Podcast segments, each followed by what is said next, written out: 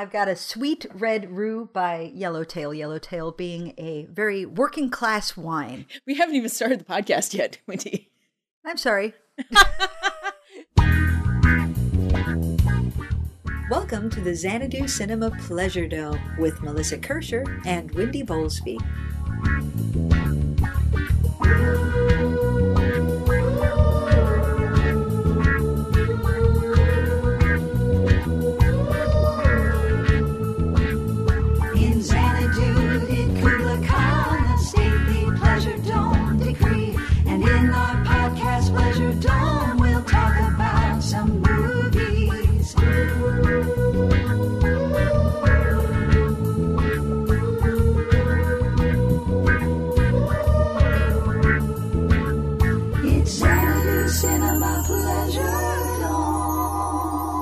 Welcome, listeners, to another episode of Xanadu Cinema Pleasure Dome. I am one of your co hosts, Wendy, joined across the nation by my fabulous partner, Melissa. Hello. There she is. And uh, we today are going to talk to you about our Xana Cine holiday, which was in holiday on uh, Do- Black do- do- Friday. on Black Friday. Yeah. Which I have some thoughts about Black Friday as a Xana as a Xana a holiday. Okay. But we'll get into that. Uh, real quick, I am drinking some red wine because I got no place I got to be today. Awesome. And um, a sweet red Roo by Yellowtail. As I've already told Melissa, it's a very working class wine. Five bucks. Here's some wine. oh yes. What do you got, Melissa? I have Indeed Brewing Company's Dandy Lager. It's a pale lager, and hold on. Ah, there we are. I like dandy. It's just dandy. It is dandy. And uh, the little slogan on the can says, We are thirsty creatures indeed. and I, I am because I went running with the dog for two miles and I took him to the dog park and now I'm back. I'm covered in salt. I haven't I haven't showered yet. I'm having a goddamn beer. I get to scrimmage tomorrow, so that's Oh, exciting. I get some derby scrimmage. Um, nice. So here I am in my little office where I have finally moved in the good chair. So when I'm working, I'm slightly more comfortable. Mm-hmm. And uh, normally when I'm recording, I put all these books under the microphone to so that I don't have to hunch over to be closer to the mic. Right. But now that I have the fancy chair in here, I lowered the chair. I would like to talk for a second about the fact that I don't need a whole bunch of books under the microphone, but also my feet reach the ground. How long has it been like this? I, I know. I know. I know. It's everything's a work in progress in my life. Everything could probably stand some improvement. Well, let- let's be honest. Everybody's life is a work in progress. yes. Let- Let's just be frank. So, yeah. um, Melissa, what was sort of your overall theme for your for your movies yesterday? Was there one? Oh, it was kind of a. I was kind of all over the place because I had a couple of adult films, not like like porno adult films, but like films for adult audiences, uh, and then I had a couple of kids films, or you know varying shades thereof, and then I've got Doctor Strange right in the middle. So maybe like a gradient between them. what did you see in order yesterday? Let's saw- just sort of I saw Fantastic and Magical Beasts and wherever you find them or whatever the fuck it's called. Um, Doctor Strange again. This is my second time through Doctor Strange. I saw Arrival finally. Right. Uh, Hacksaw Ridge, ooh, and I saw a 10 o'clock p.m. screening of Moana, fuck yeah. which means I was one of like five people in the theater, and it was perfect. now, I have previously seen um Most of the these, right? films yeah yeah like um i think i've seen all of those films i did not necessarily watch them yesterday Right. but i'd already seen obviously doctor strange arrival hacksaw ridge and i saw moana on thanksgiving day with my family so the good news is i can talk about all these films Mm-hmm. I started the day with fantastic beasts and where to find them which is the proper title i went to rules don't apply warren beatty's Mm-hmm. then I went into Allied, which is the Brad Pitt, Marion Cotillard, um, Zemeckis film. Mm-hmm. And then Edge of 17 and finished up with Loving, which is Jeff Nichols' latest. So I would say Oh. my theme for the day was holy shit, just dramas. Like I oh, started with yeah. Fantastic Beasts and then everything after that was just adult drama, which Oh, is yeah. really unusual for me because normally I get kind of bored with that shit and I want some action or horror or comedy. Like the last Xanus in a holiday I went to was all over the place because like I saw Zoolander 2 Mm-hmm. and The Witch and like but this one was just partially and this is what I wanted to say about Black Friday as a Xanus in a holiday like I don't know if it's the best choice. I felt like my choices were a little limited. You know, I agree because um, when I was watching all the trailers in front of all the movies we were watching, I'm like, I want to see that and that Yeah. and that and that, and then and they're coming out in like a week or two weeks or three weeks. Yeah, they're coming out for the Christmas season. Yeah, although Like, you know we're probably going to see at least three of them at Butt-Numb-A-Thon in a couple weeks. I know, So, I'm so so we wouldn't want to put it like the next Xena- holiday for the winter in say early December, maybe late December or even January, which is I think what we've done in the past. yeah, Yeah, like I kind of catch I up think, on the Oscar. Well, I mean, we kind of want to catch up on the Oscar nominees, you know, maybe in February, you, you know, that sort of thing. But, you know, Black Friday, it, it was nice because it was easy to set aside that time. Yeah, But, it's not like I'm going to be shopping. yeah, me neither. Oh, God, no. Although the couple of times in my life I have gone out on Black Friday, I went out in the afternoon, and by that point everything was died down. So, Yeah, but I still felt like an asshole because, like, honestly, I don't need to be shopping on Black Friday.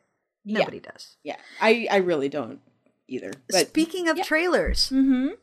seriously, there's some shit coming out I want to see. oh, yeah, there's a new Scorsese coming out. There is Um, that one is Silence, right? Yeah, I think that's what it's called. The Uh, one where Andrew Garfield's hair deserves its own screen credit because Oh, it's glorious. It's amazing. Um, the- amazing. La La Land is coming out. Oh my god, I Uh, needed to I need to talk about this for just one minute. I saw the teaser trailer Uh-huh. like months ago and was like, yeah, whatever. I like Emma Stone, I like Ryan Gosling, okay. And you like musicals? Except the teaser trailer didn't really like it was like mm, and featuring the music of. The teaser was really nothing. When i saw the expanded trailer like a week ago and i saw how it was paying homage to the classic mgm musicals with the colors and the dancing and oh my god melissa i need it so bad right now. I want it. I gotta have it Yeah. I'm so meanwhile, I saw it. I saw at least you know three times the trailer for Oh. Kong Skull Island. It's like I want that in my brain. i still haven't seen the now. tra- i didn't get that at any of the theaters i was oh. at See, you were seeing the wrong Oh. movies. See, I got Oh. three doses of the Kong trailer, and I'm so happy. I I'd be happier if I had the movie.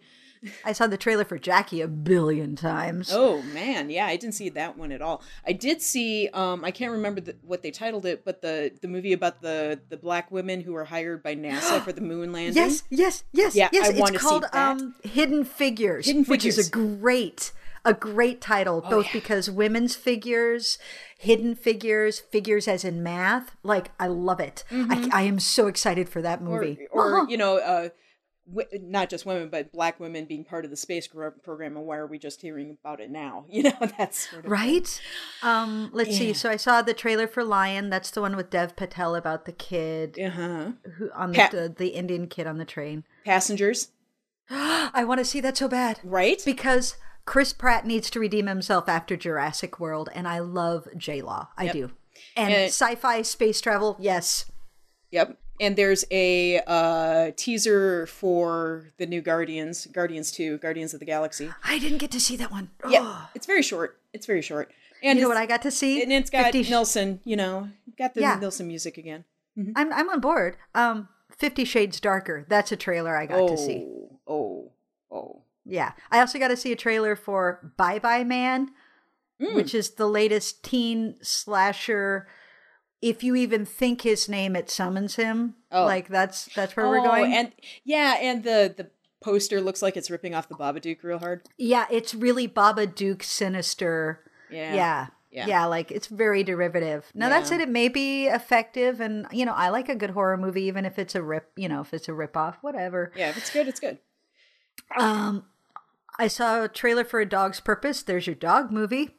I saw two trailers for two different animated anthropomorphic animal kids movies that both centered around central characters who want to run off and uh, perform music and play rock and roll, Sing.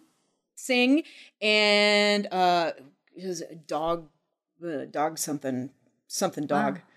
I don't know. There, yeah, there's. Did you see the trailer for Monster Trucks? Yeah, oh God, no. no, this this kid finds like a monster and the monster hides in his truck and basically makes the truck go to hide itself. So it becomes the engine of the truck. oh boy. like they're I I kind of am like I don't know. I might be sort of fascinated. Like it might be the level of home in terms of animated feature like it was pleasant, it wasn't offensive, it wasn't anything groundbreaking. Mm. It didn't look awful, but I found myself weirdly fascinated. The next Smurfs movie, on the other hand, Oh, looks fuck off. atrocious. Yeah, Fuck off. but, but 20th Century Women. Did you see the trailer for this? no, I didn't see that. Annette Bening, set mm. in 1979. She's Yeah. raising her adolescent son and basically enlists the aid of two young women one, a punk rock artist who is boarding in her house, and another, like a teenage girl who lives next door, to help her round out basically her son's viewpoint of what a man should be. Interesting. It's fucking feminist as shit. I am on board. That's awesome. Yeah. Yeah. There's also um oh no, my brain is blank. Gone. Oh, have you seen the teaser for the new Cars movie? Yes, I did. We saw it in front of Moana. It looks like photorealistic. And it's kind of dark and eerie looking. Well, and like Lightning McQueen crashing and being crippled is basically what they're selling. I'm like, what the fuck?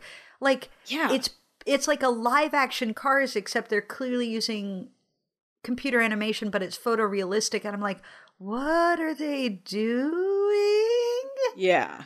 Because there's a lot about the Cars world that will never make sense if you really go there. Oh, I And it's- I know. It's best to just keep it cartoony. yeah, don't think too hard about it at all. Yeah, because what?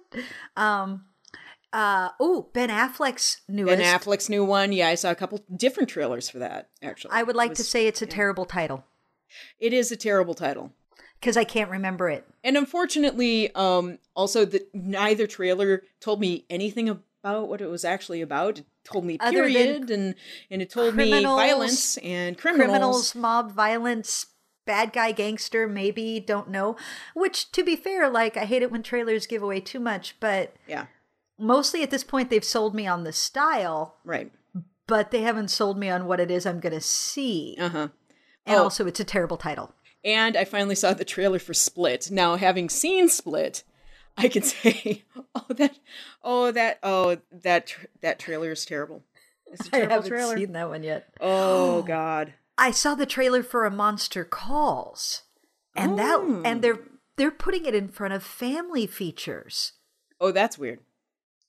They're selling it as a basically a YA story, Oh, Well, which makes sense. yeah, it does. That's kind of Yeah. cool. Yeah, and like I'm interested, and Teddy was even like, "Mom, I might think, I think I might want to see that," and I'm like, uh, "Okay." Oh, that's cool. Um, uh, the last one I had not heard of. I saw a poster uh, for the first time as I was walking in, and then managed to see a trailer for it. Collateral Beauty. It's Will Smith's latest. oh, interesting. From what I can figure out from the trailer, by the way, hell of a cast. Hell of a cast. It's got Helen Mirren. It's got Michael Pena. It's got uh, I I want to say Jude Law, but like seriously, holy shit, a cast. And near as I can figure out, Will Smith has, I think, lost a child and he is writing letters to work through his grief, but he's writing letters to concepts like time, death, love, and they come to talk to him about it. So, I mean, they make it clear like Helen Mirren is death. She comes to talk to him. like that's in the trailer. And so I'm I think I'm interested. It might be a hot mess. We'll have to see, I don't know. So yeah. There's our trailer recap. Yeah. But yeah, like seriously, in a month, I'm going to be super excited to go to the theater. Yeah, so we're gonna just have to do another one of these in January, clearly, Obviously. just to catch up on the stuff that we didn't see in BNAT. Right? Right. All right. Where do we want to start? Um. Well, since we both started with Fantastic Beasts and where to find them, we should start there. Let us indeed. All right. I am still not sold on Eddie Redmayne as an actor. I'm just going to start right there. I, you know what? Because I saw your Facebook post later in the day and I was thinking about it. And first off, I'm a little bit with you because I totally agree. I think I liked him best in Jupiter Ascending. Me too.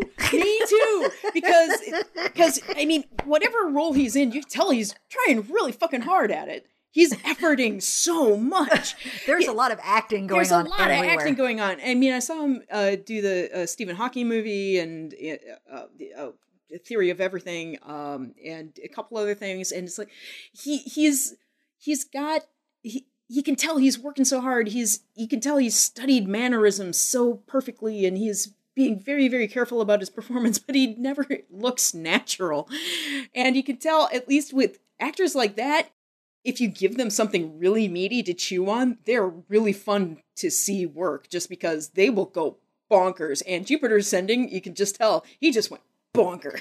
now, if you remember, he was in Les Mis as Marius. Oh God, that's right. And he did not have any of these current ticks. Here is my thought Do we remember Christian Slater? Do we remember young Christian Slater before he decided that he was the reincarnation of Jack Nicholson? Yeah. And once he decided he was the reincarnation of Jack Nicholson, that's all you ever got out of Christian Slater. And his mm-hmm. career died shortly after. Mm-hmm. Eddie Redmayne, right now, Ah, he's pretty much still doing Stephen Hawking. And I am worried that this is what his he is going to do. Mm. Like the physicality, the hunched, the looking up under his brows, the mumbling, like I am wondering if this is his. I play the awkward geek and I play them all the same. Mm, yeah. You may be Now, right. that said, apparently, I was looking up trivia. Apparently, he tried out for Voldemort. Interesting. Boy, that would have been kind of delicious, I think. Yeah, no, don't get me wrong. I think Right. I think Ralph Fiennes Oh. just owns that role. Absolutely. But apparently, Rowling, when it came time to do these movies, was like Newt Scamander will be Eddie Redmayne. He's the only choice. He is the only. He didn't even have to audition. They just called him and said, "By the way, you're playing this role. You have right of refusal if you don't want to do it. I don't know why you'd want to." Yeah. but be- because we'll back up a, a trailer of Money to Your House and you'll be famous. So, yeah. So as far as J.K. Rowling was concerned, it was Eddie Redmayne or nothing. yeah, I, I think I, I think he He's I mean, fine. it's the I it's mean- the it's the appropriate characterization for that role. I will say Yeah. that. I But don't hate him in the role, but he's he's really at his best when he is when he's talking about the beasts and he has something to do. Yeah. Although he looks really uncomfortable doing CGI Yes. work because you can see he's like looking a little bit to the left or a little bit to the right of where he should be, and he's like, "Should my hands be here or here?" Well, like that's why I said when he's talking about them. "Yeah," but to not to other them. people. yeah, to other people like I think that's also part of where the script shines because it finally allows his character like somebody who sees something that other people doesn't don't see. Like that's delightful. Um, what I liked about the movie, um, let's go back for a second. The first Harry Potter movie is not very good. The 1st Harry Potter book is a little clunky, right? well, because it's outright kids' book. It's And- an outright kids book, Yeah. yeah. And then Um, and then they progress in sophistication as they go on as the audience ages. Yeah. Yeah. This is the first of a five series movie story. Okay. I love, because I can already tell we're going to be getting Grindelwald. We're going to get more of that. Yeah. I'm hoping we get more New York. Oh yeah. I like American wizarding. Wizarding. I love the idea of learning more about this. I like that the vibe feels very different. Mm-hmm. Um, I like that it's set in the 20s. There's a lot to explore there. And frankly, I and I put this on Facebook. I like that one of the main characters is a muggle, is a No-Maj, Yeah. because we've never had one. Yeah, and it, for for as you know, I I like the uh, female lead. I can never remember the actress's name. Yeah, I, Was I know her. Yeah. Uh, I didn't even write it down. Yeah, Whatever. yeah, her, and she's fine. But I was really interested. What I was really truly interested in were, were the two beeline story Uh-huh. characters, Queenie and Kowalski. and Kowalski. I loved them. I wanted to see that movie. I wanted to see follow them down that rabbit hole, and not Well, necessarily. But here's the, the thing. Yeah, this knowing in advance that this is setting up four more films, Mm-hmm. I'm willing to allow that this film isn't great yet. Oh yeah. It's solid, but it's doing a lot of work. Oh god, yeah. And the work that it's doing, I'm interested in. I am interested in the creatures. I love the new Mm-hmm. creatures they introduced. I love that we got to see a Niffler because the Niffler is actually in the Harry Potter books because Yeah. I'm rereading them right now. But he doesn't really, I don't remember, I don't think they ever show up in the movies. oh, and uh Bowtruckles too. Yeah, like in the Bowtruckle, but we get the Thunderbird Frank. Mm-hmm. I love that they all have names. Dougal. Yeah. Um, Yeah. And it, it, it is fun. I, I thoroughly enjoyed the film. It's just like I if it weren't for like Redmayne being the central uh actor, it's like it it would I feel like it'd come together even better. But Let's uh, be yeah. honest about Harry Potter. Mhm. The best actor isn't in the title role. He grows into it, Oh yeah. But- yeah, yeah. but it takes him a while. Mhm. And so, like, I saw somebody criticizing it of the character that was most interesting was the one who wasn't a wizard. And I'm like, and as a complaint, I'm like, no, I think this is what I want. I want. I want to see more, and I want to see what it's like for a muggle, for a No-Maj to come into this world, especially at a time where they weren't allowed. Mhm. And I like that we're talking about rules that they aren't allowed to mix. Like, that seems very relevant at the moment. eh, yep, that's that, Yeah. Timely. Um, so Teddy enjoyed it. I enjoyed it. Mm-hmm. Um, interesting thing I looked up on the trivia. Apparently, the woman who plays the president Mm-hmm. in America of the of the American wizarding world, yeah. the actress insisted that she should play it left-handed because the left hand is sinister and um and dark wizards should be left-handed. like that makes me excited. Like what else is happening? And also I I do like uh you know what Colin Farrell fits the 20s really well. He does. He and looks I like he just like walked him. out of that era. It's amazing. and I do like him a lot. Yeah, I, he's d- I fabulous. liked. I loved the char- the actor who played Credence. Um, Mm-hmm. I really liked the storyline. Yeah. Um, it- because it it mirrored the prohibition storyline, right? Like magic, no magic. Now that said, I want to know more. And the nice thing is, knowing that there's going to be four more films, maybe we will. So it's not really a complaint as much as a I'm hopeful. I want to know more about Samantha Morton's character. Yeah. Luann Barebones. Mm-hmm. Where did she come from? Why did why did she get what burr got up her butt about witches? right? Yeah. Yeah. Right. Um yeah, I'm sort of fascinated by her character and I also just love Samantha Morton. I wish she was in more films. Mm-hmm. Oh, did you catch? This is written by J.K. Rowling. Yeah. She this is her screenwriting debut. Yeah, it's amazing. like don't get me wrong like but like those are two different skill sets of course she had seven films to watch how it was done Yeah, and I, I I imagine this she also had a a, hand in in cleaning up those scripts as well. So she oh yeah she was touching those scripts in in very different ways, but yeah, i'm kind of her first screen- excited for her to branch into screenwriting Yeah. because um, her stories were getting so complex that it was always a matter of what do we have how do we trim this down and Mm-hmm. now just writing the screenplay directly like we'll get a lot more depth without the inherent choppiness of an adaptation Right, because instead of removing things in order to make it fit a film, you're just writing a film. Yeah. Mm-hmm. Did you see who the costumer was? No, I didn't. It was Colleen Atwood. Oh my. She did Scissorhands, Miss Peregrine's, Chicago, Gattaca, Yeah. and both of the Snow White and the Huntsman movies, which they're terrible movies, but the costumes are great. Oh yeah. Oh. So when I saw her name pop up, I'm like, oh, and let's be honest, I liked them. For I love, I love period wear, but like the cuffs on uh, Colin Farrell's jacket. Did we see that? Oh, and and a black jacket lined with white. Mm, Oh, so Love it. nice. there was so much to like. I really like. I noticed the costuming because I was paying attention, and it was really doing its job. I was very excited by that. Yep. I suppose we should tell people what it's about. Uh, Eddie Redmayne, ga- Eddie Redmayne goes to New York to find beasts. They're done, Yeah, pretty much. That's it. and then shit happens. yep. That's all. That's all. All right. I mean, if you're not already sold by J.K. Rowling, new Harry Potter movie, essentially, uh, new Harry Potter universe movie, I should say.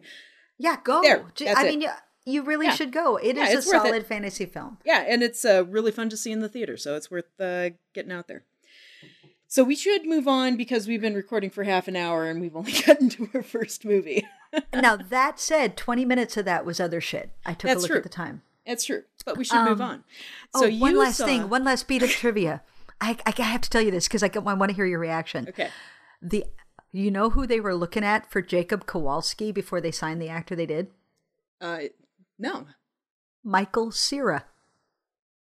Oh, that wouldn't have been the same. Right? I Yeah. thought- like I wrote uh next to it where I wrote that down just like uh no. No, no, No. no. We don't need two of those people in the movie. It Right? remains that enough. would just be like, oh. Oh. hey, look at the two nerds having a nerd fest. Who can out nerd the other? No, well, I mean, d- loved. it was his name, Dan Fogler. Um, he, he's oh, he's a nerd, but uh, you know, kind of at least a different breed from a what different Redmayne, breed of nerd. what Redmayne was playing. So Yeah, a different species. yeah, he's at least you know confident and can look people in the eye when he talks. It's just he's, you know, Yeah, he- he's All just right. a regular. He's regular Joe man that happens to like baking. oh, that was so sweet. Oh, yeah. Oh, and then his little romance with Queenie was just so adorable. Oh, they're so cute together. I know. They're so cute. Oh, okay. So what's next? Uh, rules don't apply. Let's do that okay, we can talk about that. Yeah, go for it. Um, so this was written and directed by Warren Beatty, awesome. right? Um, What is it about? hasn't- What is it about? he. Okay, so this is set in 1960s Hollywood. okay. Um, it is about Howard Hughes. oh, that um, one. Okay. Yeah. Yeah, uh, uh, the actress Lily Collins, and I really like her. I Mm-hmm. do. She was previously seen in the Snow White story with um, Julia, Julia Roberts, Oh, okay. as the evil queen. That one. Mhm. Um, and Armie Hammer is Prince Charming. Let's all remember that. Um, she hasn't really had much of a career. I really like her face. She's got an Audrey Hepburn quality oh, nice. So this is about it's the the sort of inciting moment is that she had was noticed at a beauty pageant and was signed by Warren Beatty to RKO as a contract actress and her arrival in Hollywood waiting for her screen test. Her arrival with her mother played by Annette Bening. By the Oh, way, nice. small role, but I always love to see Annette Bening. I like Oh. her face too. Me too. Um, she is driven because uh, Howard Hughes employs drivers for all of his contract actresses because he doesn't want them driving themselves, because he doesn't want them having too much freedom, because he basically wants them kept under lock and key. all of these contract actresses get signed to contracts, but they don't actually make movies Mm-hmm. but they may never actually meet him. They're just sort of his stable of things he found pretty, so he's collected them. Yep. So Alden Ehrenreich, who we previously saw in Hail Caesar, being wildly funny because he was the cowboy, I lo- I love him so much. right? um, he's really terrific in this too. I really want to see more of him. Um, I think he could be another Brad Pitt. I really do. Oh, so like a a, a character actor in a leading man body. Yes. Yes. I, I really do. He's got amazing looks, but there's something very charismatic and watchable about him that goes beyond. Like there's something more there besides just, um, oh, I don't know. Like I can't even think. Like just leading man, leading manness, whatever. I don't tend to remember those actors because I get bored by them. Right. Um, this is the first film for Beatty in a long time. Apparently, Beatty's been. Oh, I should finish up the plot. So, the problem is that the plot is a mess. Oh, the plot- that's the too problem bad. is the film is a mess. The film has four credited editors. Oh, oh, that's a bad sign. Yeah, it was written and directed by Beatty. Beatty has been wanting to make a film about Howard Hughes for 40 years. This Mm-hmm. is an ego project. Oh, Uh yeah. Um that said, like Warren Beatty as Howard Hughes does a great job. So it really is about how Warren Beatty uh, how Howard Hughes impacts the life of these two people who have become attracted and fallen in love with each other but they shouldn't because she they're both devoutly christian but they're living in hollywood so hollywood sort of rubs away at that and being involved with howard hughes sort of rubs away at that. And then we follow their lives for like the course of a decade and howard hughes descends into madness. And the problem is it's set up as a story about these two young people but about a third of the way through it becomes a story about howard hughes. Right. like it it overwhelms. And i think it would have been a better story if he had remained more of a hannibal lecter mm-hmm. presence.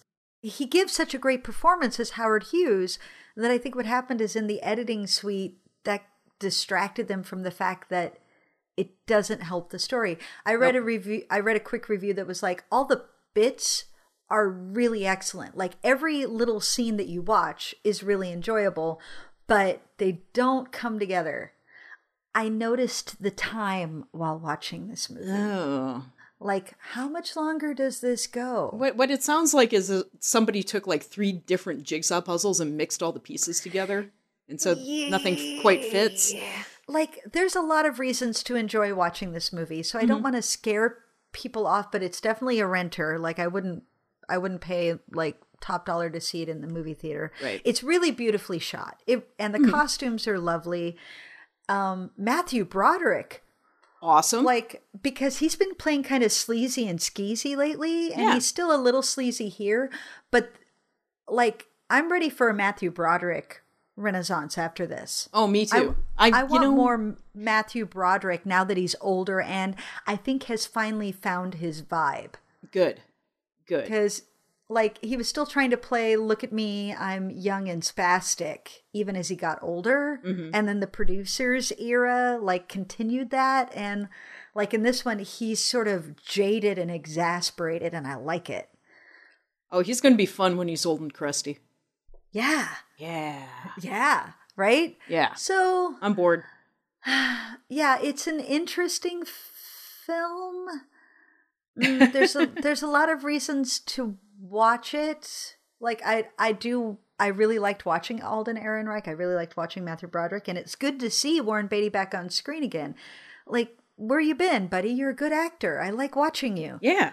But ultimately, the ego kind of seeps through on this one. Yeah. It's really too bad. Oh, and by the way, the rest of the cast.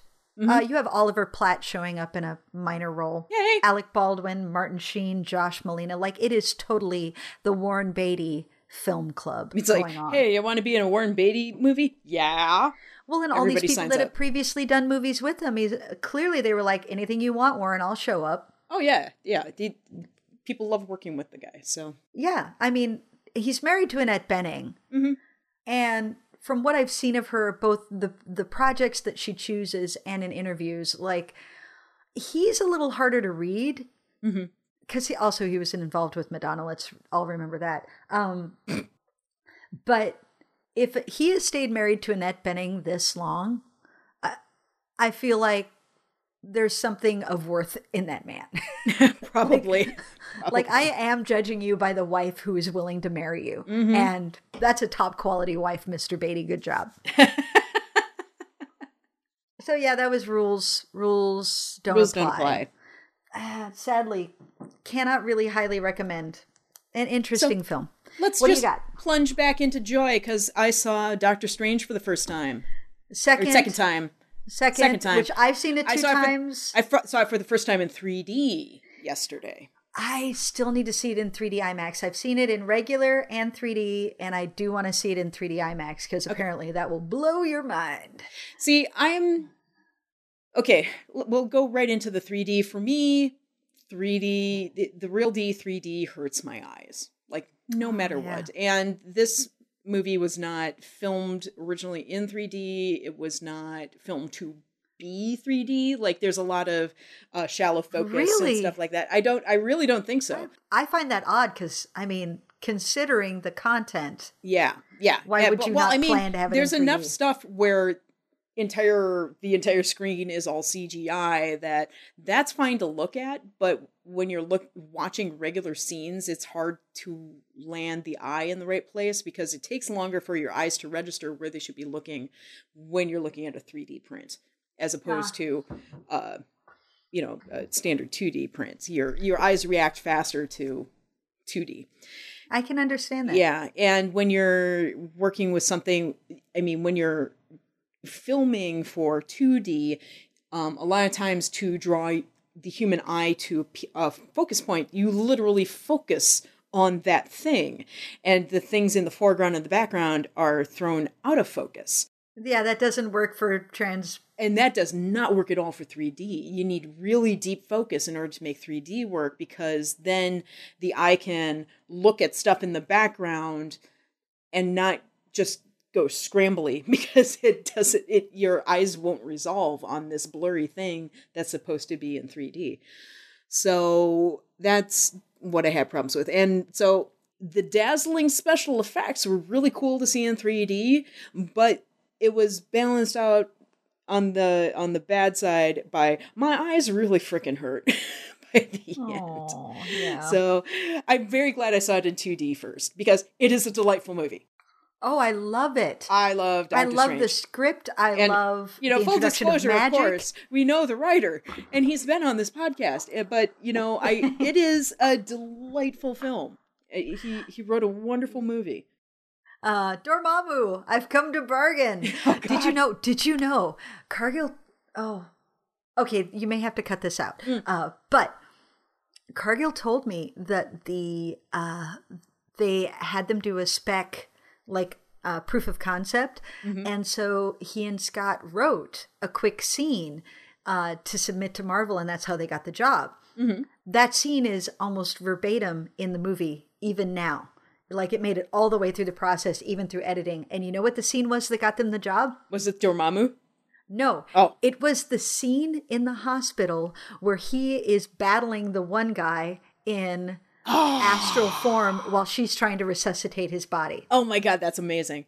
That's a right? gr- and of a course, scene. that's the scene that, like, they would go, You guys fucking get Doctor Strange. Yeah, take the job. Yeah, because I and it's uh kind of a nice display of what they're aiming to do with the rest of the script, which is there's all this time folding and and scenes that happen forwards and backwards at the same time, and uh, just all this strange reality warping, and they play so much with it, and it all works, and you can tell that it it's not just written well it's also the the special effects team had a grand old time designing this stuff. The, i rarely really praise cgi special effects because i feel like they're kind of just standard these days. It's kind of a crutch. is this is designed. It's not just here make this happen and make it look real. It's the all right how do we portray something that is um, like looking at uh, Marcel Duchamp's nude descending a staircase, except it moves. and how do you make it look real? Like, and, you can tell that they oh. were going off of imagery from the comics. Oh yeah, it's so. Ooh, and I don't so even pretty. read the comics, and yet I'm like, I can tell. I Yeah. can tell that the psychedelia, like all of this happening. Oh yeah. So, oh my um, god, if yeah. you were high and watching this, oh my god. that might need to happen. Um, oh Jesus, Dormammu have come to bargain. Don't have a bad trip during that stuff. Dormammu have come to bargain. I kind of need a cookie. Hold on, I've got the munchies. Just hold that thought, Dormammu. Um, God. uh, but Benedict Wong, like mm-hmm. I'm so in love with Benedict Wong, and realistically, like all the complaints about Tilda Swinton, which first off, love her, and Yes. I love her costume. I want it so bad. All the complaints about Tilda Swin- Swinton, what is so lovely is that in reality, what they've done is in this script set up Benedict Wong as the natural successor. So we will now have an Asian male playing the head of Kamar-Taj. Yeah. Yeah. Because you couldn't start with an Asian male for a lot of reasons. Yeah. You couldn't It- start with the with an Asian male Well, of it- random not- Asian ancestry playing the ancient one. Yeah, because the ancient one is Tibetan, and as originally written, it's really racist character. And if most of your money is going to be coming from China, you can't have a Tibetan actor. You can't ha- cast a Chinese person as a Tibetan actor. That's also bad. Uh, That's really yeah. offensive. Like to cast a Korean or a Chinese or a Japanese as Tibetan, like that's offensive. That's a that's different really bad. that's a different kind of brown face, and I don't think people understand that. And then they're like, Oh, but there are Tibetan actors. Um, have you what? Tibet is a very small country. They don't have a film industry. Mm-hmm. There are people of Tibetan and like extraction who are actors, Mm-hmm. but there ain't a whole lot of them. And the one that everybody brings up already has a specific role in the Marvel universe, and we know they pay attention to that shit. Oh yeah, and I I think it was. I mean, maybe there You don't would have get been to a, play two different characters in the Marvel universe. there there was no good solution to it and so they ticked a different diversity box by changing the character to be female and so Yeah. here's tilda swinton who is magical anyway Like I almost feel being. like yes, Tilda Swinton is clearly white, but she's also an alien, Yeah. clearly from another planet. yeah, she's the the successor to david bowie honestly Yes. oh Oh my god, I would love a David Bowie biopic with her as the star. oh my god so fess has had never actually seen anything with tilda swinton in it before doctor strange What? i know he just hadn't happened to see and- Snowpiercer and Michael Clayton. He never he never saw any of those. He never went with me to see Snowpiercer. So anyway, he he has never seen Tilda Swinton before, and uh, you know, given that he married me, you can probably guess he's got kind of a thing for androgyny. so once he saw Doctor Strange, he was like, "Who who's this Tilda Swinton person?" like, Tilda Swinton's like a female David Bowie, except she's Tilda Swinton. He's like, I I like her. I like her a lot. What has she been in? He's Show like really more of this obsessed. Tilda Swinton He is totally obsessed with Tilda Swinton. It's like I kind of want to make out with her. It's like I would let you make out with her. That that was that would be if you got that close to Tilda Swinton. It's like you you go, man. yeah, yeah. like I think everybody would make out with her. no everybody, matter- everybody should want to make out with her, right? Mm. Oh, I just. Ah, And she's such a chameleon. She's another one Oh, like she- Jessica Chastain. she is even so more good. so. Yeah. Like you're almost like, wait, is that Tilda Swinton? Mm-hmm. What? Oh, and of course she's in Constantine. I love her in Constantine. Oh yeah. Oh, I take that back. He had seen Constantine. It's like, oh, she she played she played uh, Michael, the the art, a male character in Constantine, and so yeah, So- Yeah. Oh, He had- Doctor he had Strange. latched onto that. Doctor Strange. Okay. yeah, so good, so good. What are we? What's up next? Let's see. What's your next one? The next one I saw was Allied. Allied. That's the Brad Pitt Marion Cotillard Ooh. uh, World War II spy drama. Ooh. Uh, directed by Zemeckis. If you're, I, everybody recognizes the name. Let me give you some context. Back to the Future. yeah. Although I think I'm my favorite film of his might still be Romancing the Stone. Uh, You know. No, no, no, no, no. Back to the Future.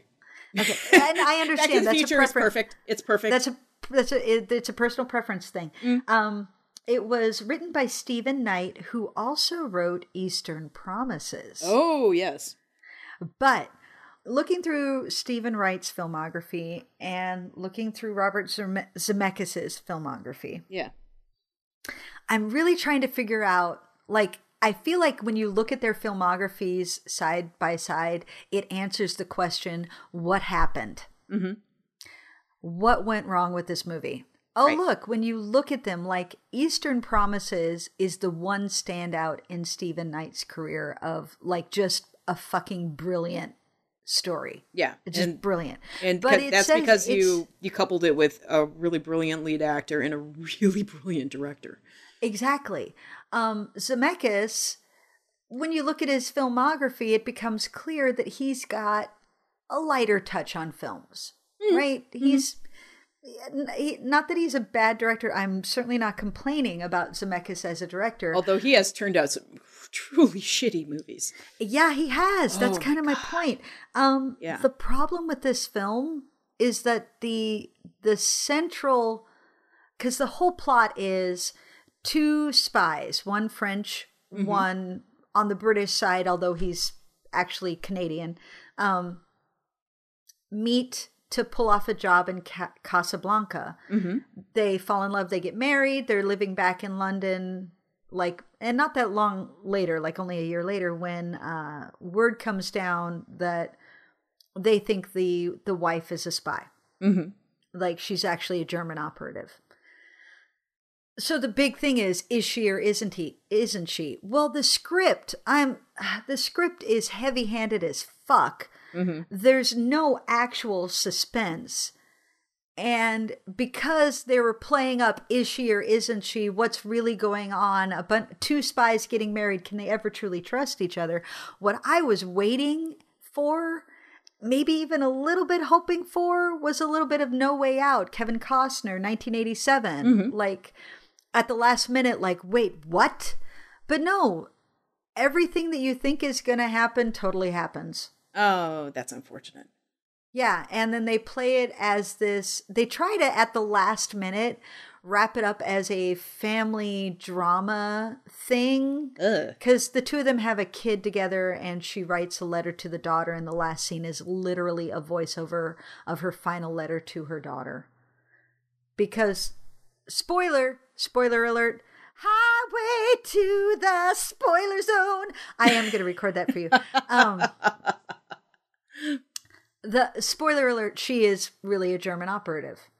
And they have played this up from the beginning because from the moment he meets her she he's like wow you're really good. And she's like the emotions are always real. That's what makes it work. I always play the emotions 100% true like because she's a spy. So from the minute you meet her the entire movie is about how she fakes emotion.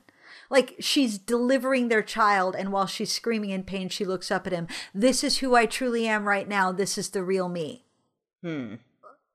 at no point does he ever say any shit like that now it's Marion Cotillard and it's Brad Pitt and it's got by the way fucking Jared Harris. I love him Oh. so much. I love him. Uh, listeners that's uh, Moriarty from the RDJ Sherlock Holmes Yeah. film.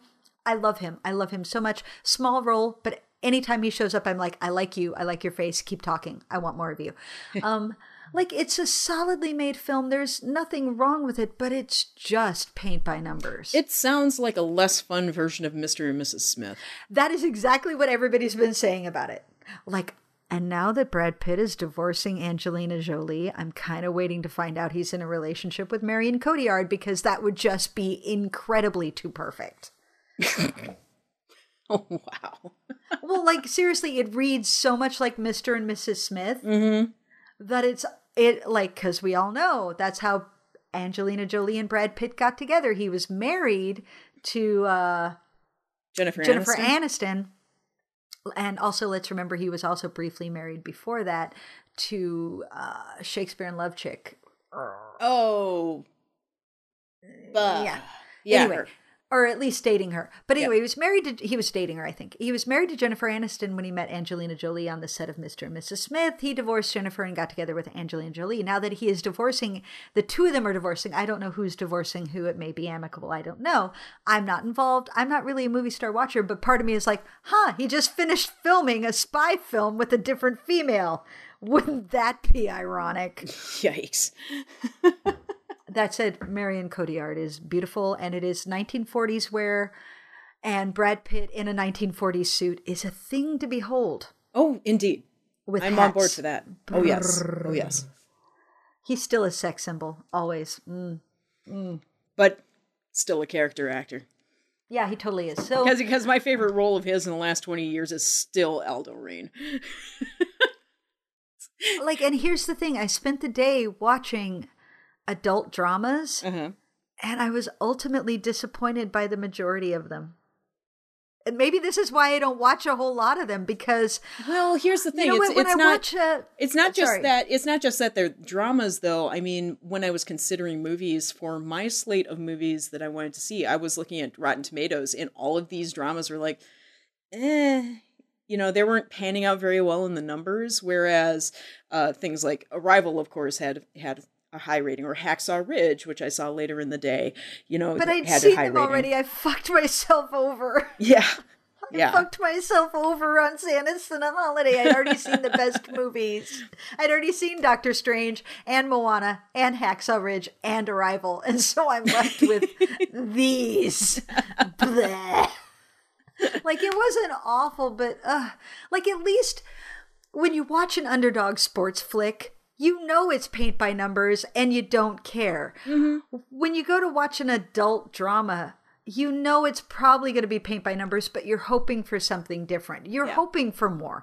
I wish to Christ I had just watched underdog sports flicks instead.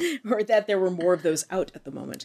right? Mm, Yes. Mm, mm. So what So- did you see third? I I saw third. I saw Arrival finally. Finally, finally Oh God, saw Arrival.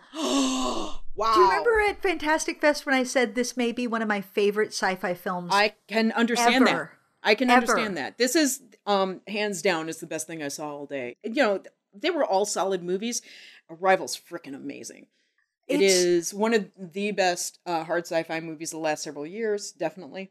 it blows Contact out of the water. Yeah. Yeah. It really does, and I love Contact, but Contact is hampered by that stupid love story plot oh, yeah, and that um, makes no sense. it's just kind of ham-handed in a, in the way it handles a lot of things. But, but this Arrival is, is, just pitch perfect. and smart, and and oh my god, watching it the second time now that you've seen it, go I- back and watch it because the second time is fascinating. I bet it is. The, I, the the the narrative sleight of hand that happens right near the end, which I won't detail anymore, is amazing. It's just jaw dropping. Absolutely jaw dropping. I saw it the it's not a second twist. time- It is not a twist. It is narrative sleight of hand. Yes, Yeah. I saw it the second time with Chris, who was seeing it the first time, and for, by the way, sobbing his eyes out. Mm-hmm. Oh, yeah. because you you do you just Yeah. do. It's and it's but Ugh. it's not a sad sobbing. It's a this is this is the best of what we are. It's so it's so rich. It's it's it, it is for being hard sci-fi. It's also very rich emotionally. Well, it does what sci-fi hard sci-fi is supposed to do, which is reflect humanity back at us through Yeah. the lens of technology. Oh It is literally this is the best of who we are. Mm-hmm. This is what we as humanity should aspire to be. Mm-hmm. Um, and the performances are amazing. Yeah. Just amazing. But watching it the second time with Chris the first time meant that I could query him on his perception of watching it the first time to see. So at this moment, what did you see? Ah, yes, that okay. So you had the same experience I did. Isn't it amazing? Watching it the second time, this is what I saw. It's totally different.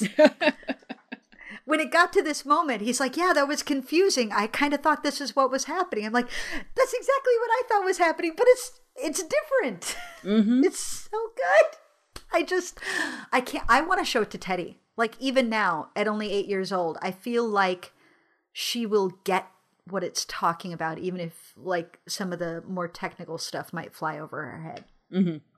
I just, I'm going to show her The Martian, by the way. I am. I've decided Oh Teddy's yeah. gonna watch The Martian. Oh, she'd love The Martian. I think. right. Yeah. Mhm. I'm so glad you loved their arrival. Arrival and The Martian are nice little. That would be a Mhm. nice double feature. Honestly. Mhm.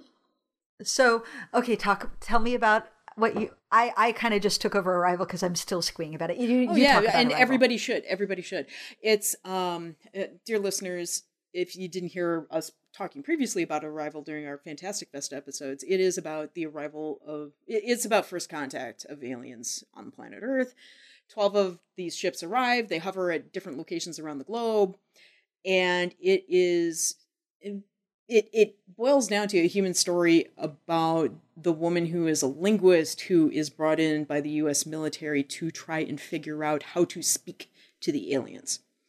Or, or rather how to communicate with the aliens is probably the better term. And so it's it's about coming face to face with aliens and how do you communicate when there isn't just no shared language, it's the entire mode of communication is completely different. And Yes. and it's not just about hatching that egg but it's also about interpersonal relations and about just thinking about humanity in kind of breaking down something so simple to us as communicating with each other. Even speaking different languages we can find ways to communicate with each other but that's because we all share you know five fingers and two eyes and you know generally and and there's a certain sameness there but when you're talking to a, a squid creature with seven legs and they have a different concept of time and space and a way of thinking how do you how do you communicate there's no shared ground there right? and it's fascinating What I love- so fascinating Because I loved my linguistics class when I was Mm-hmm. going back for my English teaching degree. mm-hmm. And when you find out how different languages are structured, like they're um, like different languages, instead of changing verb tenses, because we say he run, I run, he runs, he ran, I will run, I have been running, like all these things. Different languages give that information in a different way. Yeah. Like they they change they change something else in the sentence. Or when you're trying to show where the action is happening. And we use prepositional phrases. I put the paper on the desk. They'll actually put change how the verb is structured to show you where the action is happening. Mm-hmm. And one of the things that people always talk about when they're learning a new language is have you started thinking in the language yet? Have you started dreaming in the language yet? Because as linguists and now that we have mri mapping mm-hmm. like different languages literally restructure the brain mm-hmm. because in order to truly speak fluently a different language you have to think in that language. You have to think and every language is predicated on a different idea. And at the very beginning of the film they bring that up when she says ask him what the word for war is in sanskrit. Mm-hmm. This other competing linguist and he comes back and he says well he says it means argument. And she says actually the literal definition is a desire for more cows. Mm-hmm. And when you because i always love going back to where did that where did that saying come from where did that word come from like i i take my french classes on duolingo and the word why literally is for what pourquoi is French for why, but it literally is pour, for, quoi, what, for what. You know, so when you, and that's what you're saying when you ask somebody why, you're saying for what purpose? Mm-hmm. Why, why do you want that? For what purpose do you want that? right And when you start looking at language that way, it becomes fascinating and it, and so the second time watching it, it was less about the aliens and more about how humanity was struggling to communicate and the different languages were struggling. And mm-hmm. and how the lens of how you communicate influences what is getting communicated. And the whole idea of if all you have is a hammer, everything's a nail. right right And it's so simple, but so profound.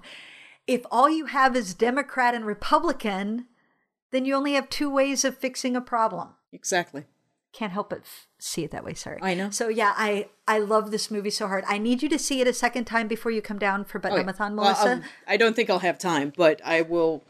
I need I need you to. I need you to. So we can. I only have like three days before. I, I need you to. So that I have so when, much to when do. you so that when you see because the second time through is where the stuff gets like that's when like your brain goes i get it to oh my god Mm-hmm. what because i wanted to oh i just want to mm, i just want to chew on it but i don't want to give anything away to our listeners just go see it listeners It's please really, really good. and then once you see it just email us just text us tweet at us something just oh yeah, yeah, tell us about it yeah, definitely.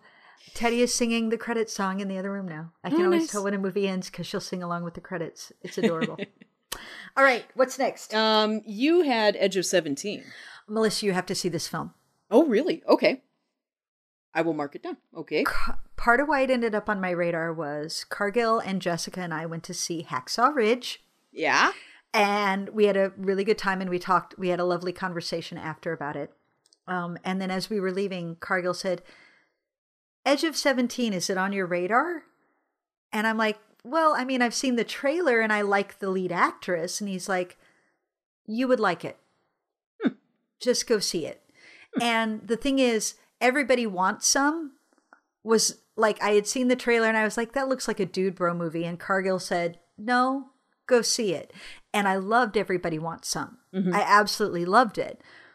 So when Cargill, like, I'm starting to trust that Cargill gets me. He gets my taste in movies. So when he he tells does. me, go see this movie, I'm like, okay, I will. So, and sadly, I very specifically put the second to last with loving last because I was like, I feel like loving's going to be a strong end of the day. I wish I'd flipped him. Oh, bummer. So, Edge of 17 is a just a total coming of age, coming a like a total adolescent drama. Um, it's very much in the Juno mold. Um, the script isn't quite as uh, sharp wittiness, but it's still very strong. Hailee Steinfeld is amazing. The entire cast around her is amazing. Uh, Kyra Sedgwick as her mother is wonderfully brittle. Um, her brother is actually the guy who was the lead in Everybody Wants Some, the Oh, same cool. actor. Um, and the basic central plot is uh, socially awkward teen only has one real friend, her friend, uh, her female friend, and her female friend and her brother hook up and start dating. Mm. And she is a very antagonistic relationship with her mom and her brother. Her father died when she was 13. Oh. So it's this moment of negotiating my best friend has betrayed me Okay. by siding with the enemy, my brother who is cool, my brother who is one of the cool kids. And I am not a cool kid and I look down on the cool kids. At the same time that her classmate who's so wonderful, his the character's name is Erwin Kim and he's a beautiful Asian American actor. His name is I wrote it down. I love him so much. Uh Hayden Szeto. Ooh. Oh my god. He's clearly interested in her and she keeps missing it. And they have the most wonderfully awkward conversations. It's so so wonderful.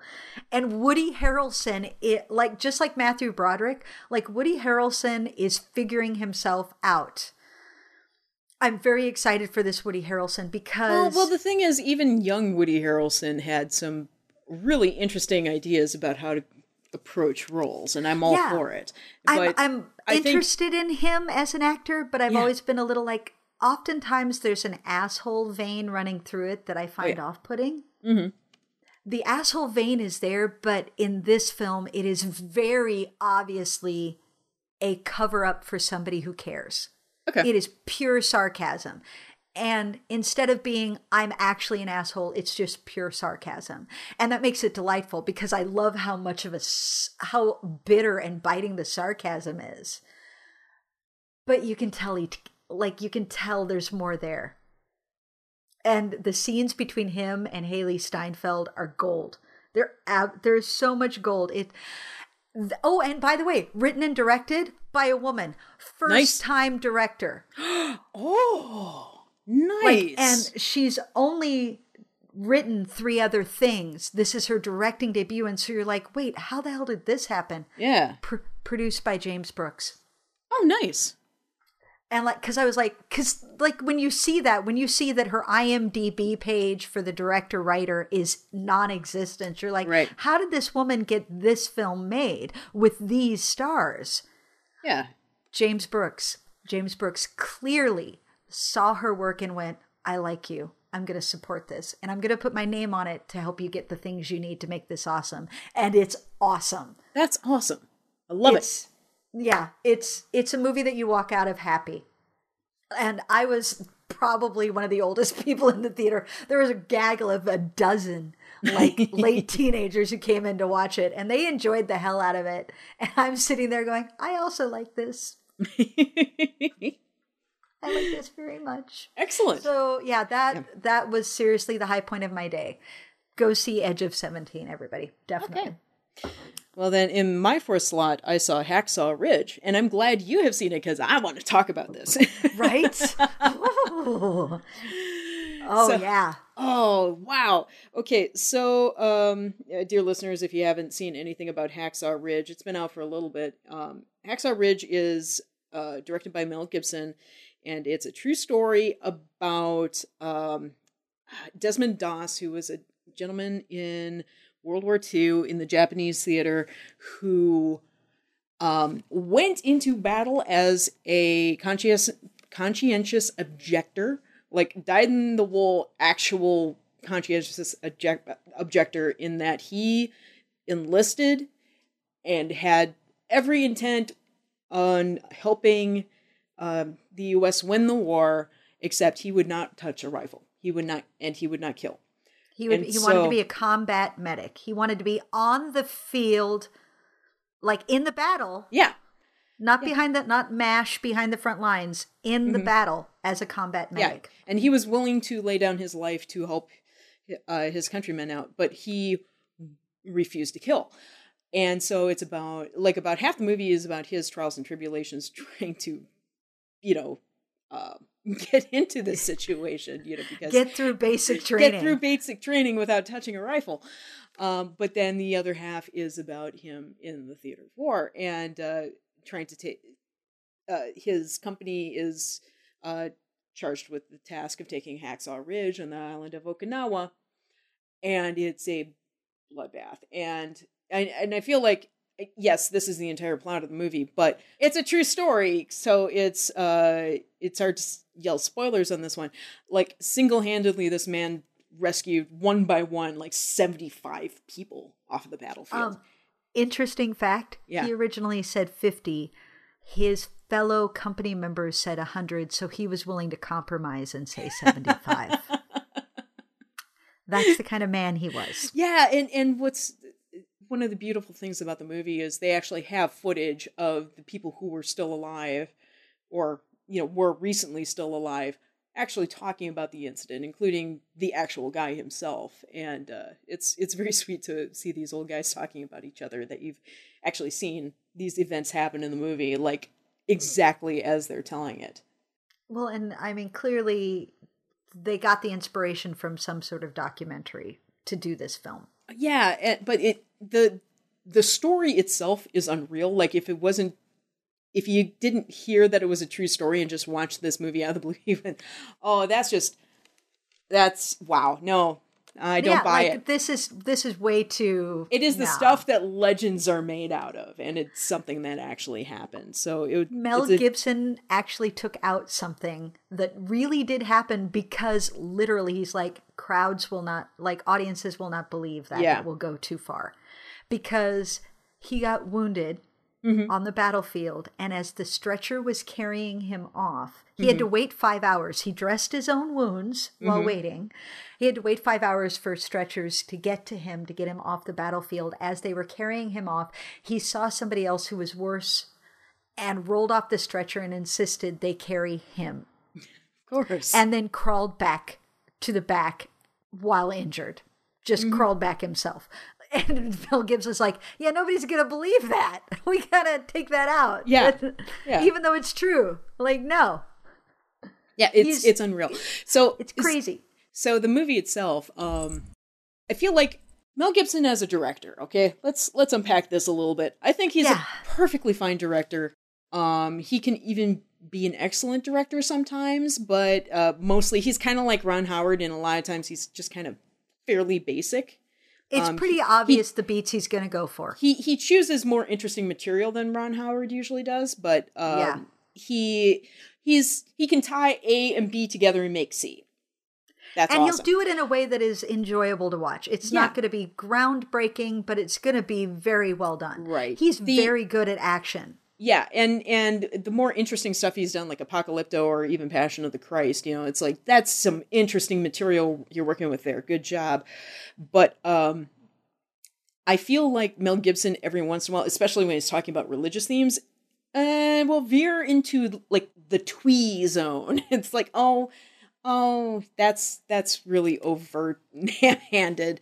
But then he'll pull it back, and it just becomes standard storytelling again. And this movie suffers from a few moments like that. Not many, thankfully, given that um, the central character is a Seventh Day Adventist, and this whole thing is happening because he is extremely devout. I am not going to kill. I bel my I believe in God. I believe with all my heart that God is telling me I should not kill, but I should also serve my country. And for a character that is being driven so strongly by his religion, the movie doesn't veer into, not very often anyway, it doesn't veer into, um, like the movie is praising God in any way. It, it No. happens a couple times where it gets just kind of overt, but for the most part, it's the it almost doesn't matter what is driving this character to be that. The fact of the matter is, he will not kill. And whatever is driving his belief, he is sticking to it no matter what. And that is the the crux of the story. And wisely, Gibson mostly sticks to that. Yeah, I mean, it's definitely a movie that conservatives would love, but Mm-hmm. it's also a movie that I can get behind because it represents the best of Christianity, Well, which yeah. is which is truly love your neighbor and be kind. Well, yeah, I and mean, I, I, feel don't like see how you watch this and then turn it into like white supremacy. So even though it's more Christian than I would like, Mhm. I'm I'm okay with it because people who truly believe in Christ and truly live a, as if they tried to live like Christ would want them to, I've got no beef with you. Well, and also the real guy. This is the real guy, and that this is what he believes, and he's a Seventh Day Adventist, et cetera, et cetera. So, I mean, this is the real deal. Uh, but I Yeah. feel like the the movie is structured in that the character could be atheist for all we care, and but still go, I will not kill because of I'm an atheist and I believe this is all we got. I'm not gonna, you know, just Oh, yeah. end the life of somebody just because we're at war. I feel like that could have been the tactic too, and and it would be the exact same story. I would like that story very much. Sadly, nobody's ever done that, and this Right. is, of course, a biopic. Well, yeah. so Yeah, and- let's and make it's- let's make a fictional story where that happens, please, because it, yeah, ethics aren't ethics aren't limited to Christianity. Or or religion even. So Yeah. but I- I mean that's that is our personal beefs that we are bringing into the theater, Wendy. And, and but I feel like I think Yeah. that's the strength of the movie in that it mostly sticks to the fact that it doesn't matter what's driving him to do this. It's the fact that this is what he believes is the right thing to do, and he sticks to it no matter what the pressure is around him. Yeah. And, Now, and he has, and through that, he has rescued so many lives. So many lives. Hugo Weaving as his father Amazing. is terrific and shows you i mean i will say it's it's a well crafted script Uh huh. shows you the damage that war does Oh yeah. even to the survivors so like that's a really nice counterpoint how do you how do you get through war while holding yourself intact you Yeah. can survive and still die And I like how the script also sets up these other things in the plot where if it wasn't a devotion to Christ driving him, there are other things that are also cementing his belief. It's the abuse at, in home. It's Oh, the please! I it- believe that the- cements it even more. It's oh, not yeah. Christ; it's the fact that he pointed a gun at his father. Well, yeah, and the, the the abuse it's the abuse at home. It's seeing what his his father has become after war, and all these other things. It, it's Oh, and the, his mother. I love that actress. Yeah. I love that actress. I, I did find out, interestingly, Vince Vaughn is the only American, even though everybody Mm-hmm. Yeah. in the film is supposed to be American. He's the only actual American actor. Garfield is British. Everybody else in the film is Australian. And let's just say Andrew Garfield is amazing in this role. He does a great job. He does a truly terrific job. He has that amazing, just gosh darn it sort of uh, I love him as. Spider Man. I wish the yeah. films that he'd gotten to do as Spider Man had been better because I loved him as Spider Man. I am interested in silence, not just because of his credit worthy hair. I like this guy a lot. Yeah, he's a he's he's a fine actor, and I love that that he the the gosh darn it, you know, wholesome American boy sort of thing is actually perfect for portraying this real guy because you see him talking during the the actual guy talking to the really credits. That's really him. Oh my god, he's tall and gawky and nerdy and uh he has this giant smile and Garfield's kind of perfect. Garfield has twinkly eyes. He really does. He's got those twinkly eyes. I like them so much.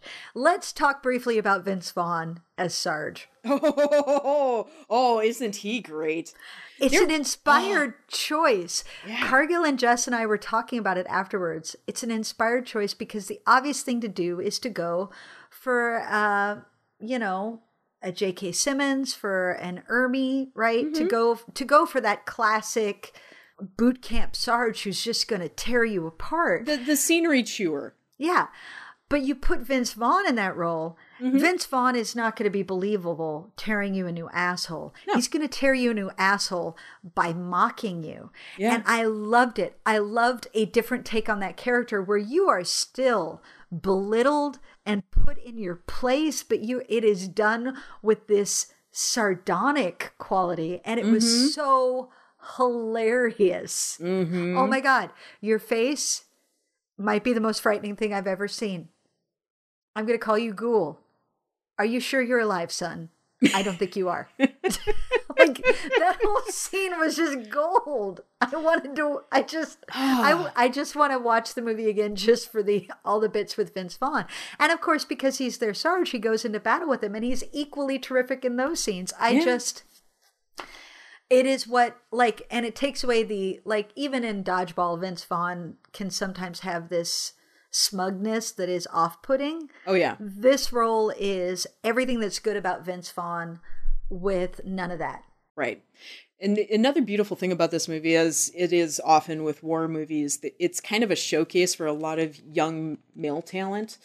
Like uh yeah a lot of the- there's a large cast and it sets up a lot of characters really quickly because you know naturally you have to be invested in them when they go to war and you get to see them in battle and see you know their characters tested and which is i love horror movies i love this stuff I do. And- Like they're they're they're similar to underdog sports flicks, Yeah, right? yeah. I'm gonna feel good by the end. well not necessarily feel good by the end i mean there's a lot There's of gonna ways be a to take catharsis. there There's there's a- there's, not i mean there are there are some really dark ending war movies but it's um it's about setting up all these characters and putting them through uh, just unreal amounts of stress and seeing how the characters play out over that time. And whether it winds up good or bad the journey in watching these actors portray these characters is the fascinating part. And uh, of course Ha- hacksaw ridge is you know yet another one of these Oh, um, Sam Worthington's in the cast. yeah yeah And like, and once again, doing the Sam Worthington thing of, oh, I recognize you. You're a serviceable actor. You're not a star. no You're really not. And uh, one thing Cargill and Jess and I were talking about was like, you had the one scene with the awful company member, like who is his buddy in the in the trench, where the two of them resolve, and then you secondarily had his CO the re- resolution of that, and it's like, ah, we didn't need both. And frankly, I care more about the company member than I did about the CO yeah yeah. Because Sam Worthington, whatever. I will say, um, it was glossed over. I looked up everything he had to do to even get to serve because when he was in basic training, they were doing everything they could to break him because they they hated. They hated he wouldn't pick up a gun. You are Yeah. useless to us. Right. You are useless. And he's, of course, like, they promised me when I enlisted that, that this is what could happen. Um, and the way that gets re- resolved is is a different thing. But when you see the crap they put him through, and you know it was worse than that, Oh god. like yeah. what this man went through just so he could walk into battle without a rifle, so he could walk into battle as nothing but a target, Mhm. and then to have like and then they they get to ja- japan and the other medics are like take off everything that identifies you as a medic because they shoot for us 1st Mhm.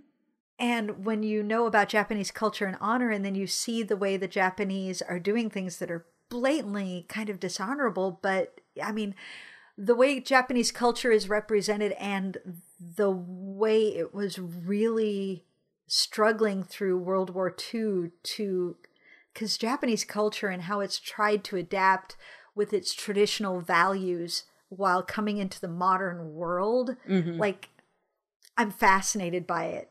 I, I am. I'm just sort of fascinated by the idea of samurai culture trying and kamikaze culture and trying to make that work. Yeah, it's it's interesting. I need to read more about Japanese culture. Okay, so that's Hacksaw that's Hacksaw Ridge. So Yes. next is loving. Loving. You saw Okay. loving. I wanted to see it because Jeff Nichols. Mhm. Um, Oh. I love Ruth Negga, who's the lead actress. She caught my attention first in Agents of S.H.I.E.L.D. She's the girl in the flowered dress. Okay. And of course, she's been in Preacher more recently. Um, I think she's fascinating, although I feel like her performance is a little one note in this. Mm-hmm. I mean, that's the problem, actually. Okay, so the story Loving is about the very aptly named Mr. and Mrs. Loving, who are the lead defendants in the case that went all the way to the Supreme Court that ended miscegenation in America. Ah, that one. Yes. Yeah. Yes. So these are this is the interracial couple whose case went all the way to the Supreme Court, mm-hmm. where the Supreme Court ruled unanimously that laws against interracial marriage were unconstitutional. Right. Um, which, and by the way, if you like, even a Wikipedia read up on it is fascinating as to how it was argued. The problem is that I feel like Jeff Nichols and the actors all watched the documentary about uh, where they got to. Um, I think they only got to talk to um, Mildred Loving because Richard Loving died seven years after the court case was decided in a drunk in a drunk driving accident. He was killed by a drunk driver. He wasn't a drunk. Um, and Mildred also lost an eye in that. I have found that out through Oh. Wikipedia. Um, but she never remarried and she lived. Um, there's a lovely thing that happens where um, right when they first get married, he buys a plot of land where he's going to build her a house, and then they they get arrested because they're not allowed to cohabitate in Virginia as as husband and wife, so they have to move to D.C. because they can either serve a year in prison and continue getting arrested every time they come out of prison, or they can plead guilty and the plea bargain is you have to leave Virginia for 25 years and you Oh. cannot come back together. And she's pregnant when they get married. Yeah. And her um his mother is a midwife and so like there's this wonderful moment where she's she hates living in DC. They moved to DC. She hates it. She's a country girl. She wants to live where there's green and growing things. Mhm. And as he can tell she's unhappy, and he's like, you know what? What? And she's like, I always thought it would be your mom who would deliver our baby. And he's like, okay. So they go back. They go back together, Mhm. And then they get arrested because the two of them came back to Virginia forever, right?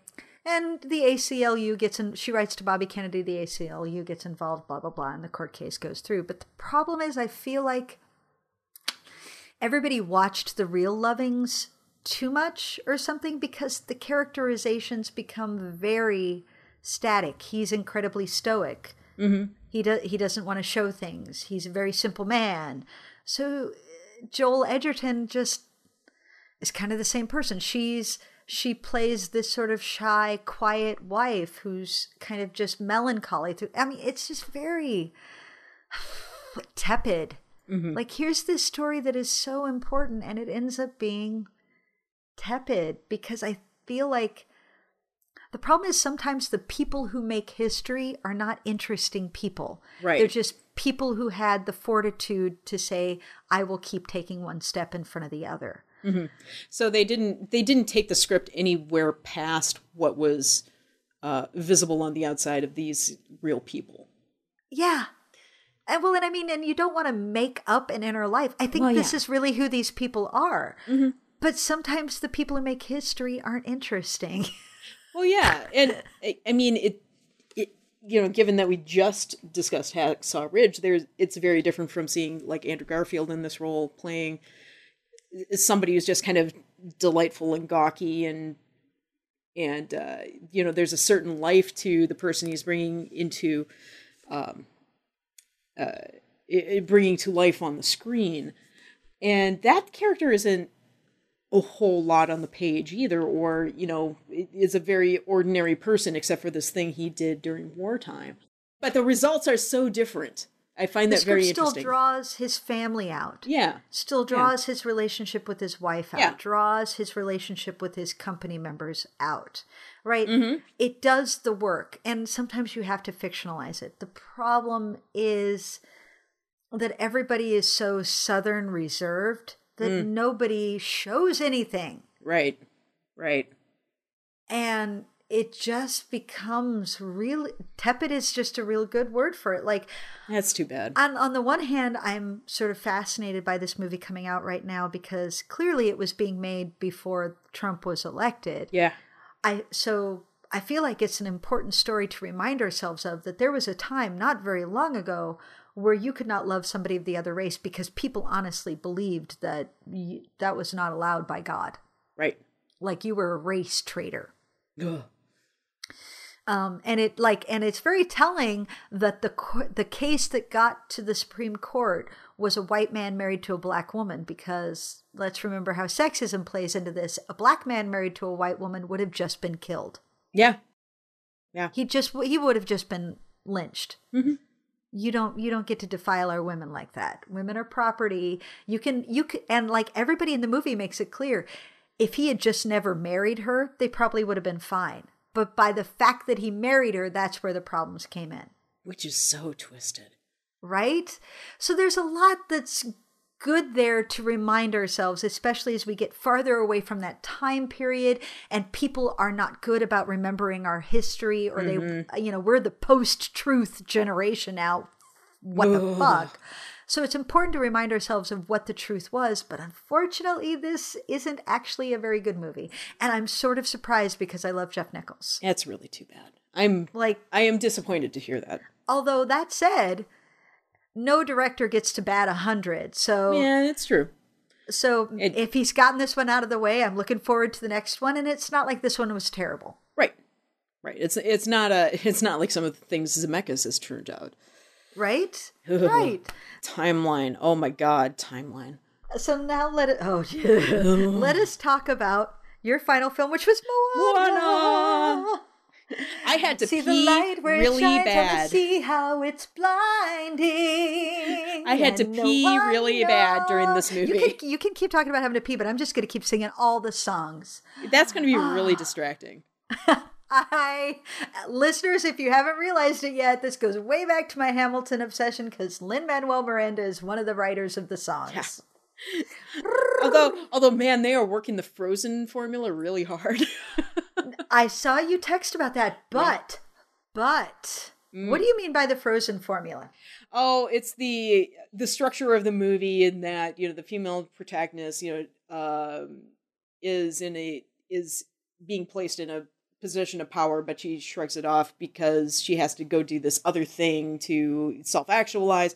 I mean, it's it's it's very much the um the path of the hero, but it's kind of as defined by recent Disney movies like specifically how that tale is told and uh, at this moment she sings a big song and it's kind of this big diva number and that sort of thing Now, Mm-hmm. d- specifically Disney musical princess movies, because I agree. there are other Disney animated films like Zootopia. or or or Bolt or you know, it, there are a number of other Disney animated films. Because But I mean, the- Zootopia, Zootopia is also brilliant. yeah, Zootopia is amazing, hands down. It it is one of my so favorite much things. about sexism and racism. Su- being masked. surprisingly, it is one of my favorite movies I saw this year.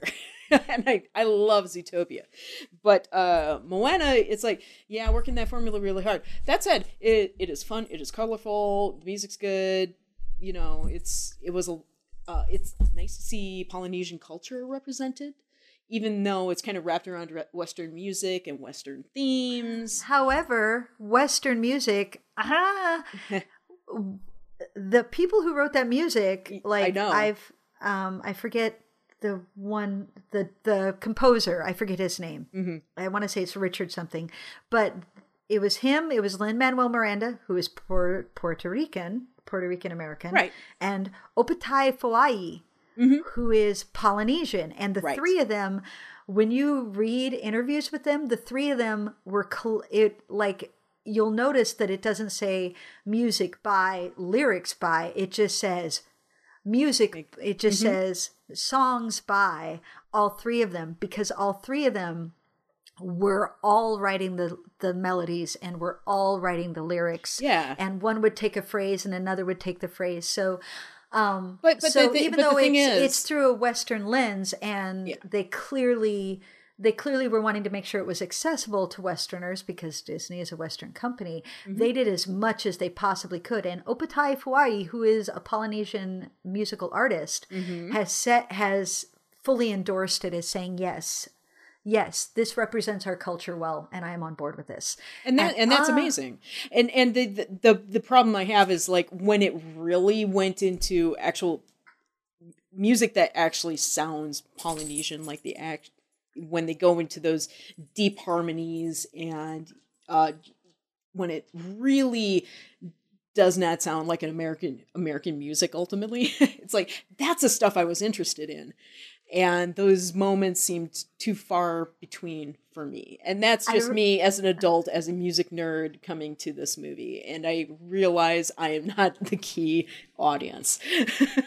Interestingly the i read a quote that said they they wanted to make sure the music wasn't just a polynesian documentary. Oh yeah and i i can i can see and that i have too. to say lin manuel miranda is one of the best lyricists Mm-hmm. ever definitely of our generation because i have had those songs not only stuck in my head but specifically i found myself fascinated by his his his word choices. He's so good at it at the way he rhymes shit and and the lyrical flow. Mm-hmm. do you know who voiced the crab? The crab. No who did? Who because I was like, that sounds, god damn it, that Was sounds it one of the like Hamilton cast? It sounds like Tim Curry. No, it wasn't. It was Flight of the Conchords, Jermaine Clement, deliberately, deliberately channeling David Bowie. oh my god okay I'm shining. that the crab scene is one of my favorite things ever i love it love the it Rock, The Rock did his own vocals. Impressive for for you're welcome. Yeah. He sang that himself. Now that said, the father, speaking of Hamilton, the father, um, the actor who voiced it does not sing the father. The person who sings the role of the father is Christopher Jackson, Mm-hmm. who plays George Washington in the original cast of Hamilton. nice So, and once I knew that, I was listening, and I'm like, yeah, that's Chris Jackson. I love that voice. He's a oh, he's such a good performer. Now, speaking as a mother of a small daughter who is in love with Disney princess movies, right I am not. I am not discounting your. This is the Frozen model. What I love even more is there is no pr- even there is not even a pretense of a love story. oh yeah No. love it love it that's great No, all it is is pure female adventure. Mm-hmm. And recognize my power. And in fact, you, male demigod, recognize my power and agency. Mm-hmm. Like, that's terrific. And and it is just a hero's myth. And so, you know, anything that you might say, well, oh, look, she needs to ask for help, blah, blah, blah. It's like, yeah, that's the hero's myth. That's nothing to do with her being a girl. And she saves the goddamn world and she saves the world by fixing the planet. So, you know, it also comes back to that, which Oh, yeah. I fully support. Dwayne The Rock Johnson is so delightful. And all of the main characters, the grandmother, the father, obviously Moana, obviously Maui, are voiced by people of color. Yeah. And to Fantastic. have two two of the main lyricist musicians also be people of color, I'm very excited about this. Yeah. I I was looking it up. I did not realize Lin Manuel was contracted to do this before Hamilton hit. Oh, that's interesting. He was contracted based on In the Heights and his work on um, on other things that he had done, like writing music for the Tonys. Uh, if Lin Manuel gets an Oscar for Best Song this year, he will become only the third person to get the PEGOT, which is your Pulitzer, Emmy, Grammy, Oscar, Tony. That would be. I. You know what? I would advocate for that just solely just so he could have the pico. The other two are Richard Rodgers uh-huh. and Marvin Hamlisch. It's amazing. These are the things I couldn't help but look up because I love Lin Manuel. Well, yeah, we know your obsession with Lin Manuel. The director did The Great Mouse Detective. I looked up other things. Um, the music is incredibly singable. The oh, the it it is beautiful. The animation is. The animation is gorgeous. Um, And I- she never I really princesses like- out. I really like the uh, character designs in particular.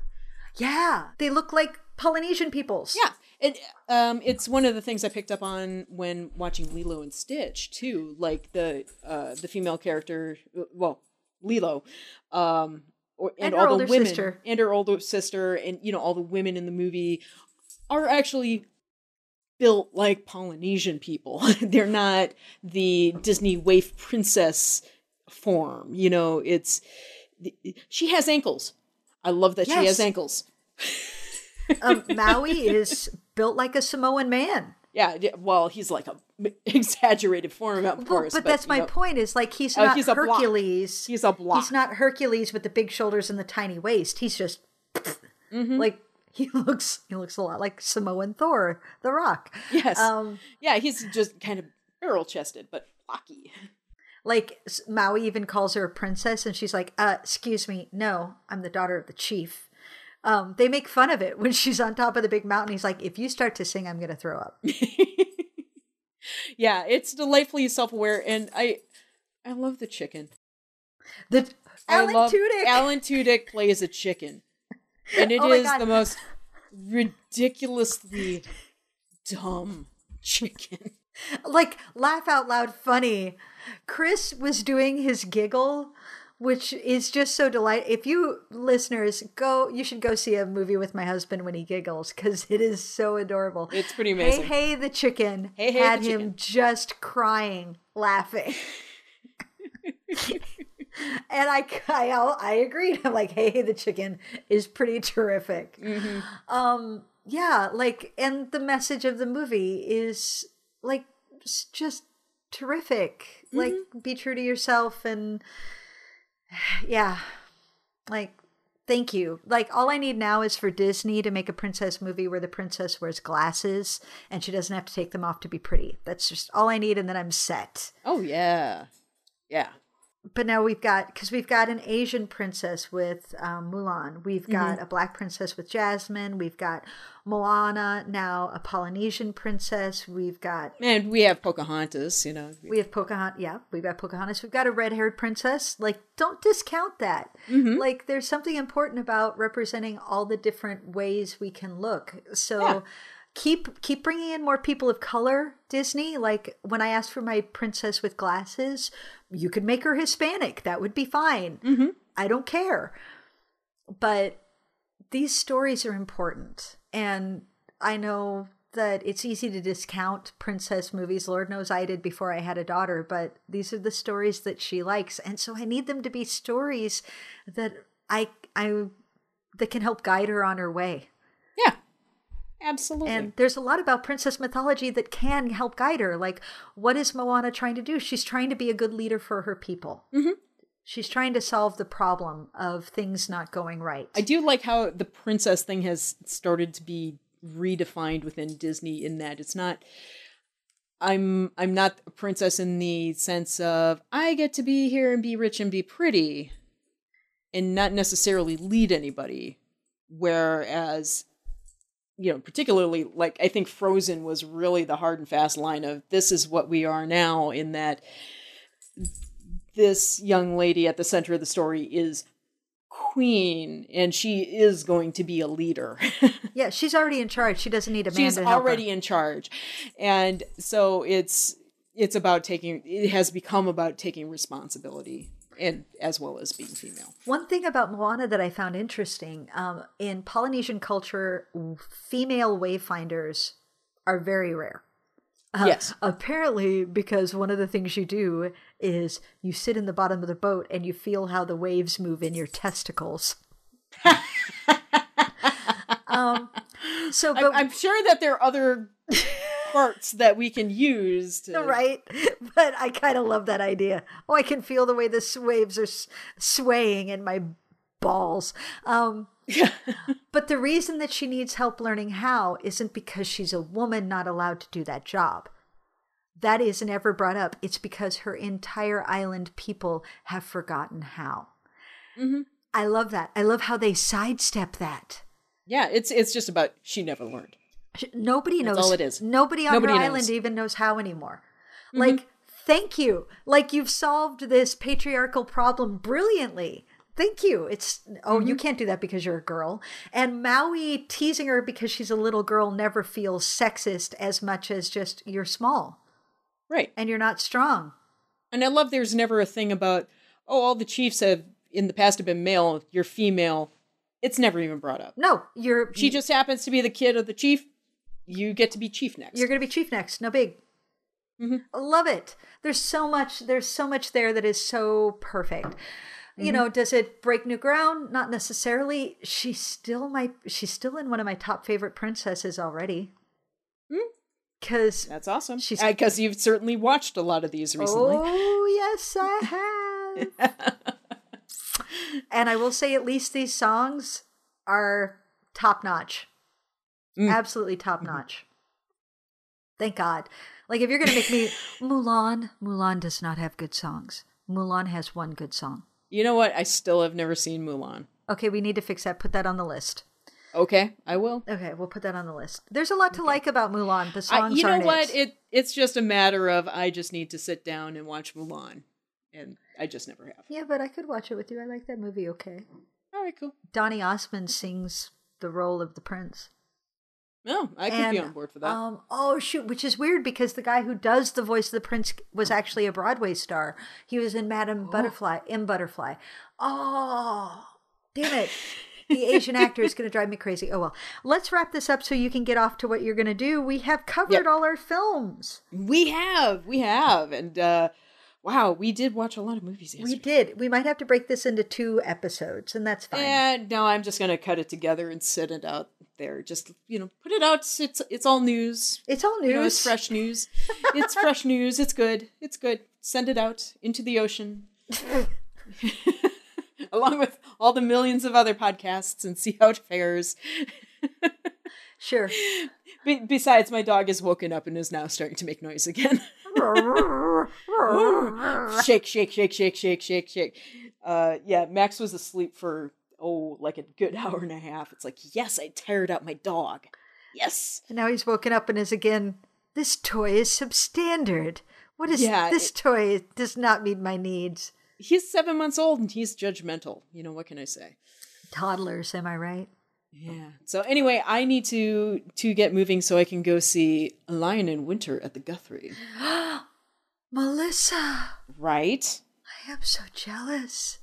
As you ah. should be. I'd hang you from the nipples, but the children would be. Mm, we- It, you would shock the children. That's it. You'd shock the children. You'd shock the children. That's what it is. Oh, that script is so wonderful. It's a great script, so I'm I'm anxious to see what the Guthrie does with it. Oh, so anyway, I look forward to hearing about it. Listeners, we have been Melissa and Wendy. Say hi, Melissa. Hi, bye. And this has been Xanadu Cinema Pleasure Dome. Go out, see some movies, have your own holiday, and we will talk to you soon. Take care. Bye. Bye. Thank you for joining us in the Xanadu Cinema Pleasure Dome. Our theme song was written by Tim Wick and Jeffrey Brown and recorded and mastered by Chad Dutton. You can find us on iTunes and on Stitcher. You can also visit us at xanaducinema.com, follow us on Twitter at Xanadu Cinema, and like us on Facebook at Xanadu Cinema Pleasure Dome.